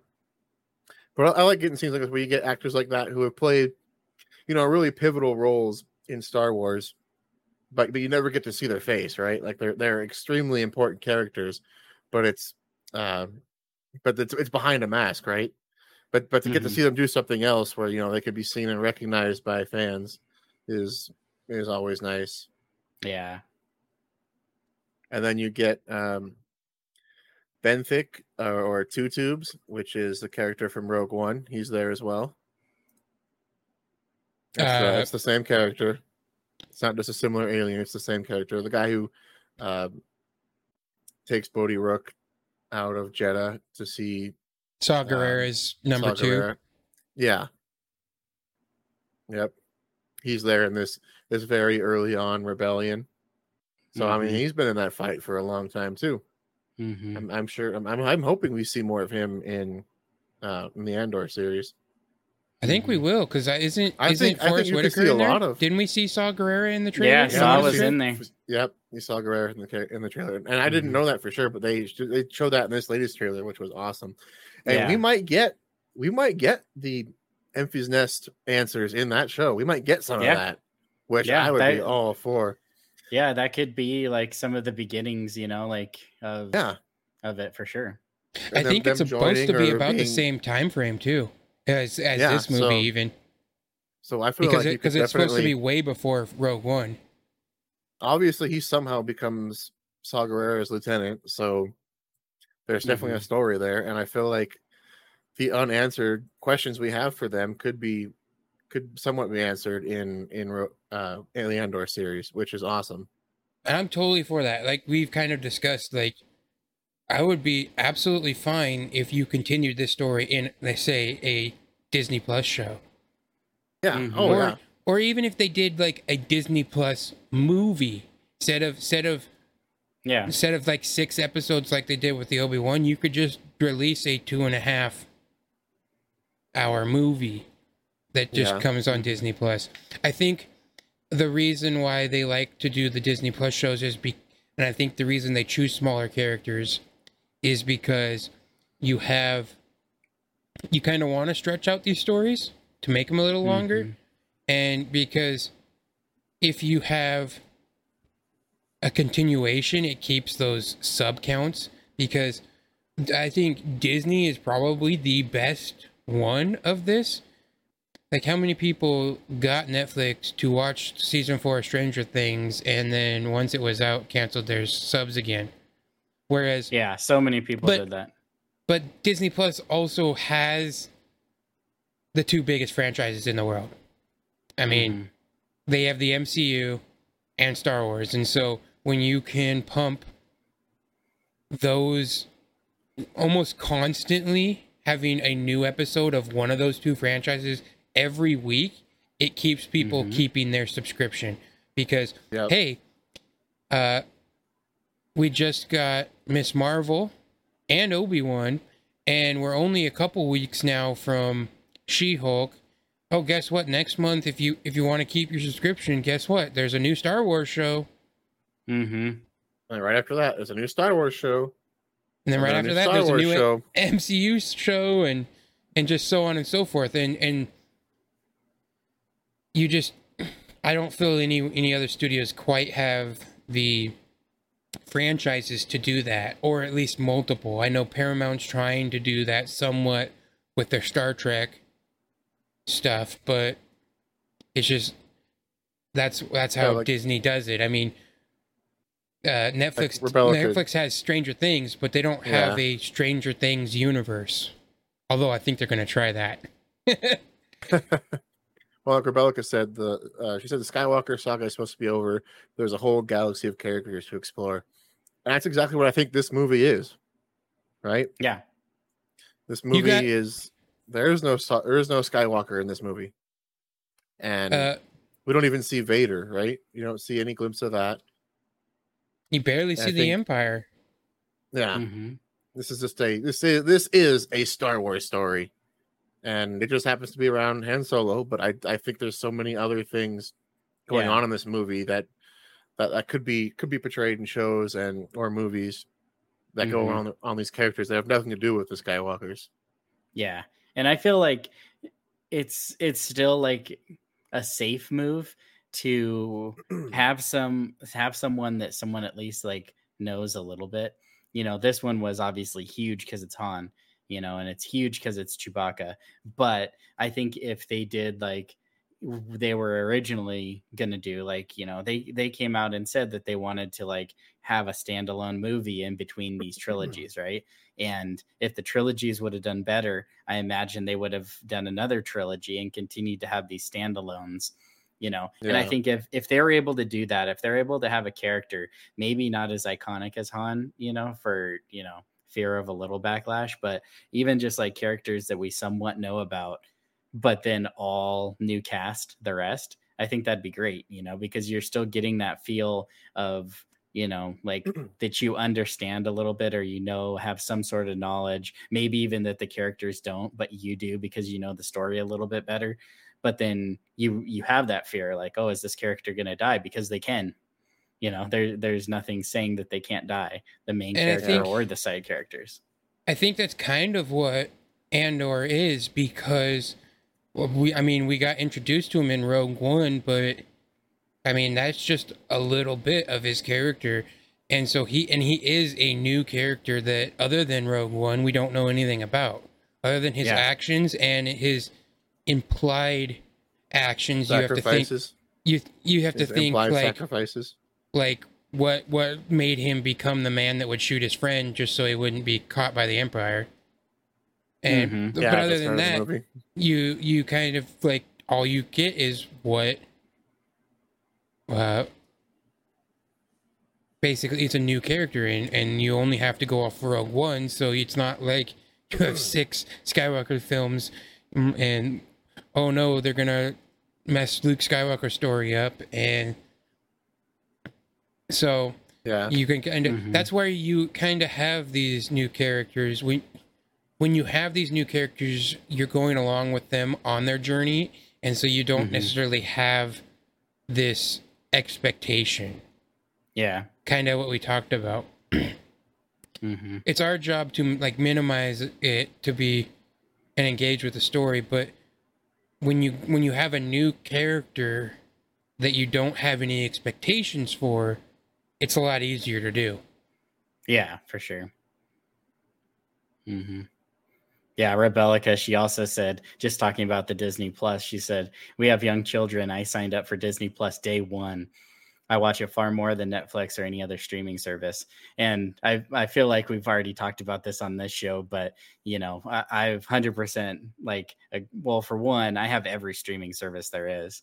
so that, there's yeah, there's yeah, that. we do basically There- too. there's that. But on the side, I totally agree with you. Like we watch Disney Plus far more. If you look at like hours watch between my wife and I, and then you and then if you add my kids, like oh yeah, it's like it's not even close. We watch Disney Plus far more than like It's also like the cheapest. Hulu, Paramount, you know, Peacock, everything that you could imagine. Like we have it for certain reasons, you know, like we do watch shows on those other ones, but it's yeah, I, I find myself going to Disney Plus not only for the show and everything there, but also like you know, there's so many show kids shows. So if you have kids, it's like it's a no brainer. Like what they got going and what they're continuing to pump out you know, for Star Wars fans, MCU fans, and then just Disney fans in general. Like, man, they're they're killing I it. I would agree because Disney Plus, I wouldn't say necessarily is my most watched, but it's definitely my most consistently watched. Uh, I can go a week or two, maybe even three sometimes of not watching anything on Netflix, but you know, with all the content that's rolling out weekly on Disney Plus, I'm on Disney Plus at least once a week. Basically, Mhm. anytime there's new new stuff coming out, and there's practically constantly new stuff coming out, whether it's MCU or Star Wars. I I keep up with all the MCU stuff. I don't necessarily deep dive into it like we do with Star Wars, but I do enjoy Maybe someday. MCU. Yeah, I mean, I wouldn't I wouldn't be opposed to it, but and and I'll even endorse the Miss Marvel show. I felt like there was a lot of stuff that felt like like its tone, it's it's a coming of age story. It felt like a lot. It took a lot of influences from Star Wars. I felt like, and in fact, it might to me might have been the closest of any of the shows, any of the MCU shows, to feel the most like Star Wars to me. Mm-hmm. Mostly Marvel. Mostly Marvel. Uh, nice. yeah, no, yeah, and I yeah, I, I think uh you know where Disney's headed. Like I'm I'm excited to to see where they go. You know, they they've continually progressed and like you we are kind of talking about it a, a little bit of you know like where we could uh end up going. I think Rebecca yeah mentioned it. She said the Skywalker saga is supposed to be over, you like we had said, but there's a whole galaxy of other characters. The first thing I thought when I read that comment, I was thinking of Grogu growing up more. You know, like, can you imagine? I mean, we've seen him come out of his pod, we've seen his first little steps, we've seen his hops, we've seen him hop around, right? and like, we are like proud parents seeing him just jump around and stuff like that. Like, can you imagine when he speaks? Oh Mhm. man, his first words that we get to see, like, oh man, I just I can't wait. I just see want to hear his first backward sentence. Yes, and then it, like everybody wants it to be like I just I don't know. It's gonna Does be- it's gonna everyone talk cookie like give that? me. You know? yeah. Cookie I give me. Oh man. Yeah. Uh, that's great. But okay, so Um, just kind of. I mean, you could you could. I was just gonna say you could you could jump six hundred years into the future, and and see Grogu in his prime. Yeah. Still be still Mhm. be, you know, still have three hundred years of life left in him. Mm-hmm. Stories for a long time there. Yeah, and then he Uh, has like, like, uh, relics of uh Din, right? Like Yeah, you know something his, like his the- Mandalorian armor. Yeah, or the little knob that he always played with as a kid, and you know what I mean. There's like flashbacks, maybe like yeah, they, there Yeah. could be so much with Grogu. yeah, Or and really like could. Rebecca mentioned, interesting to see uh Knights of the Republic uh era content too, something further back than uh than the High Republic. I Unfortunately, mean, I mean, I think everyone saw the news this week. We might have to wait longer for that than maybe expected.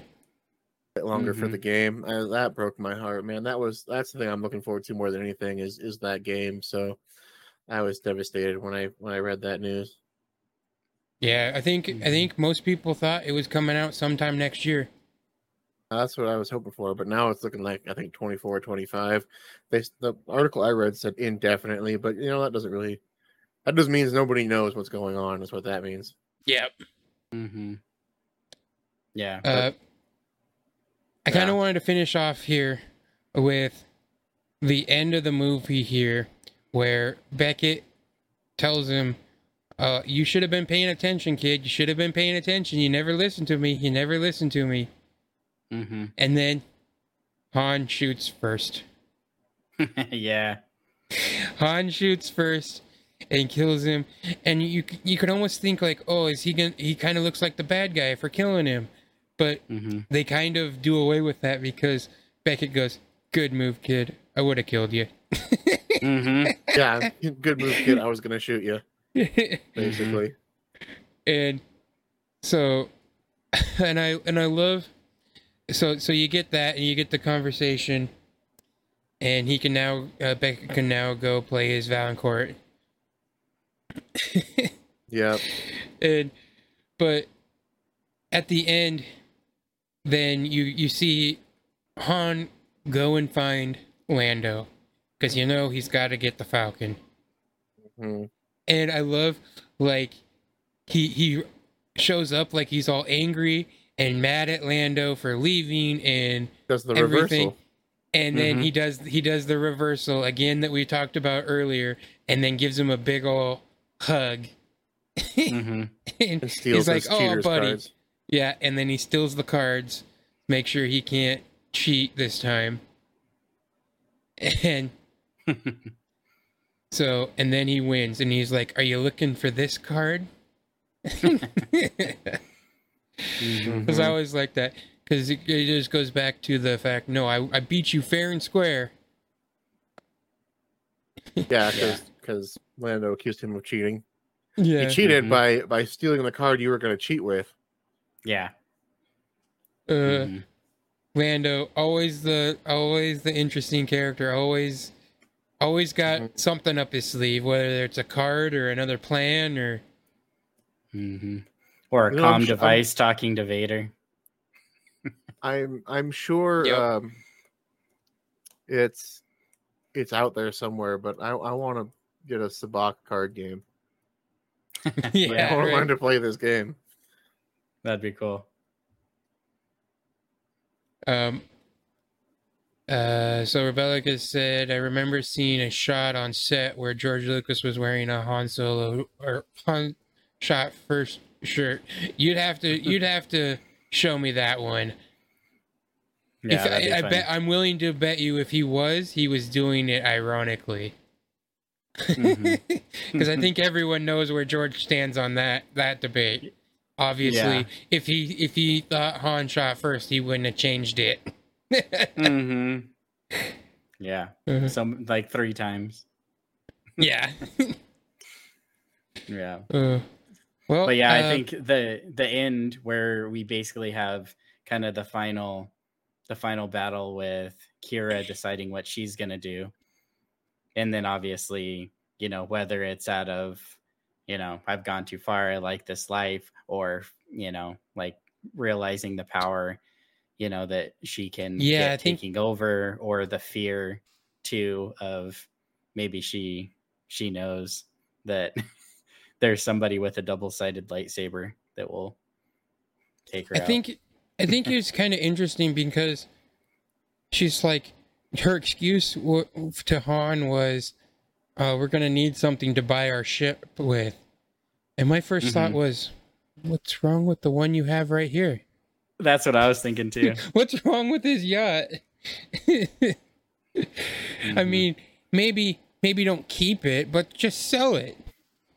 You know, sell it on Mhm. the black market or something so you so you get get something for it but then han han and his weakness is Qi'ra so he goes to get beckett and she just takes off Mm-hmm.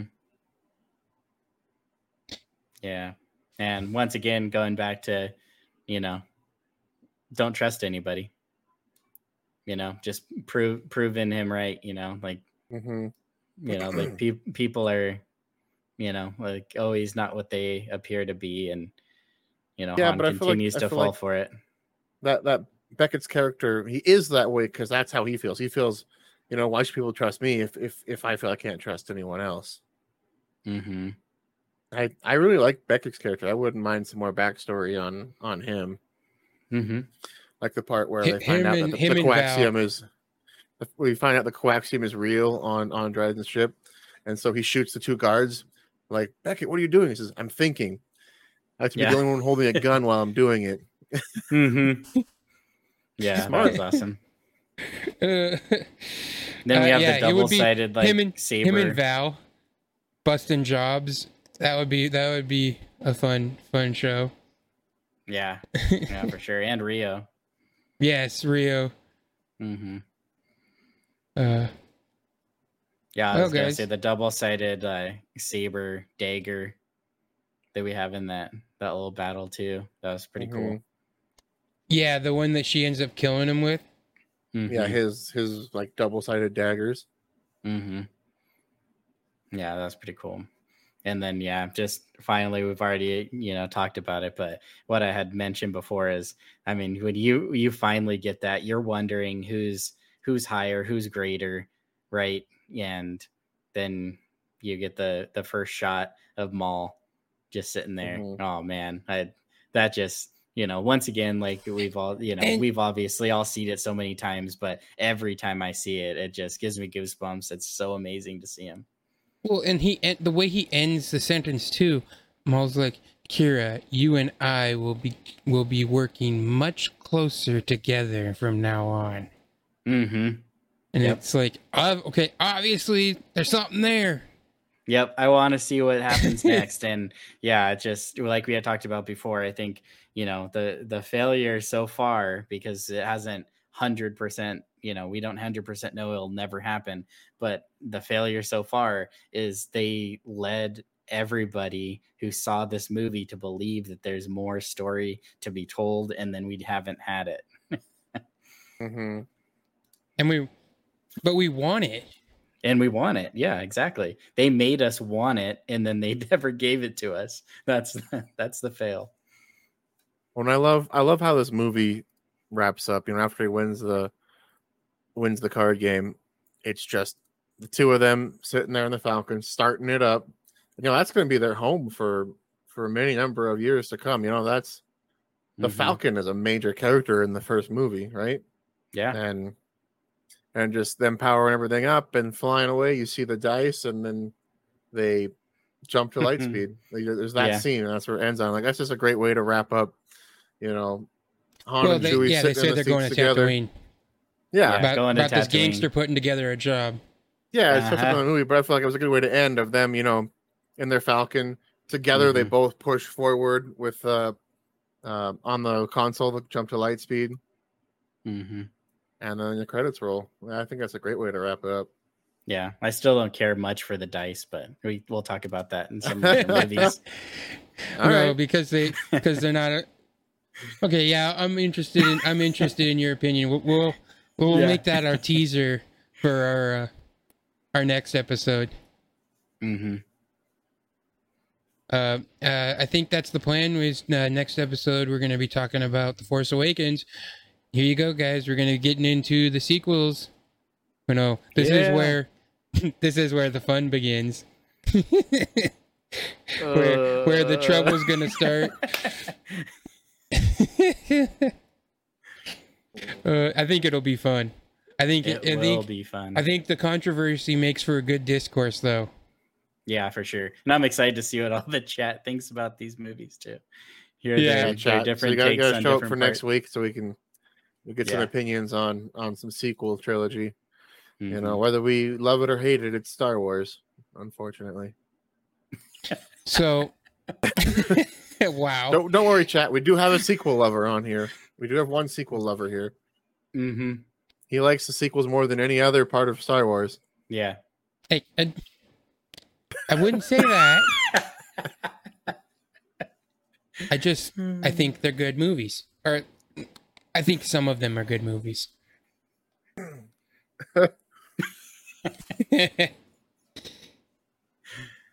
Uh, well, right. before Well, we uh, continue, I think we should probably not continue. yeah, Yeah. we've had uh we've had a great great show today, guys. Uh, if you want to support us or or just chat with us, you can join the Discord. Uh, you can uh, support us on our Patreon. We actually have introduced some perks that are available now to our Patreon members. So uh, we will be doing that.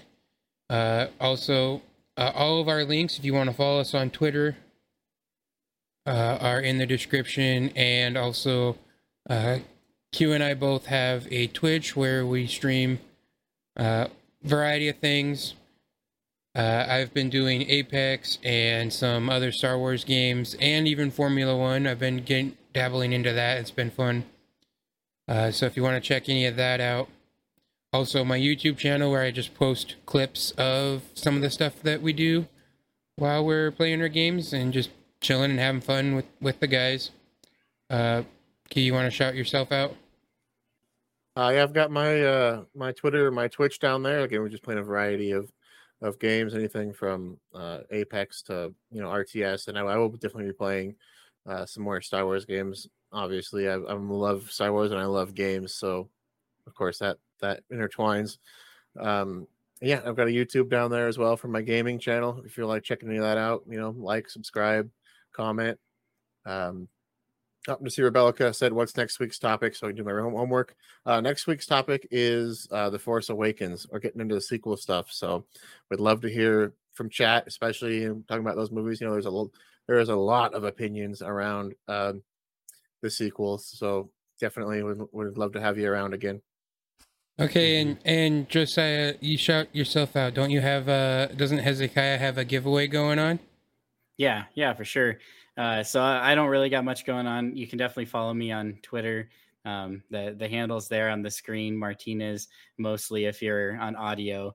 Um, and yeah, my son, he does have a YouTube channel. Uh, he's six. He's just starting it out. He's wanted to do it for a long time. So uh, he's he's just starting to make videos. He's going to do like toy unboxings, Lego builds, um, uh, but mostly uh, he wanted to do a bunch of giveaways because uh, if you don't know me, uh, I do like to enter the giveaway now and then. so he kind of grew up, you know, hearing me entering giveaways and, you know, hearing me like winning giveaways. Winning, and so he, yeah, them. winning, mostly winning. uh, Mostly winning. and- That's There what you you're gonna change your your Twitter handle Yeah. to.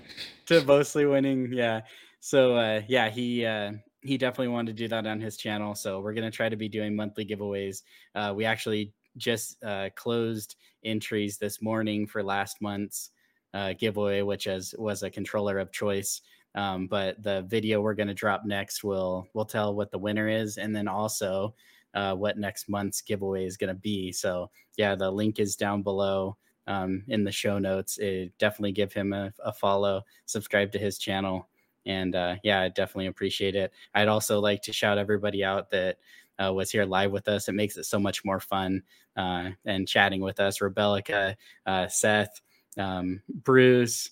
Let's see, send it. Um, O'Reilly, thanks for joining us. Kaloni, always thanks for joining us. Uh, my man Sean Capri, uh, my boy Too Big from Hawaii. Um, let's see who else who else was in here granite also Granite, thank you yep. thank you granite for joining um, it's so fun to see um, everybody our, our regulars in the chat and uh, uh, everybody new that that jumps in here and there uh, definitely appreciate it makes it so much more fun for us All right, uh, I think Q. What does Obi Wan always say? May the force be with you, always. always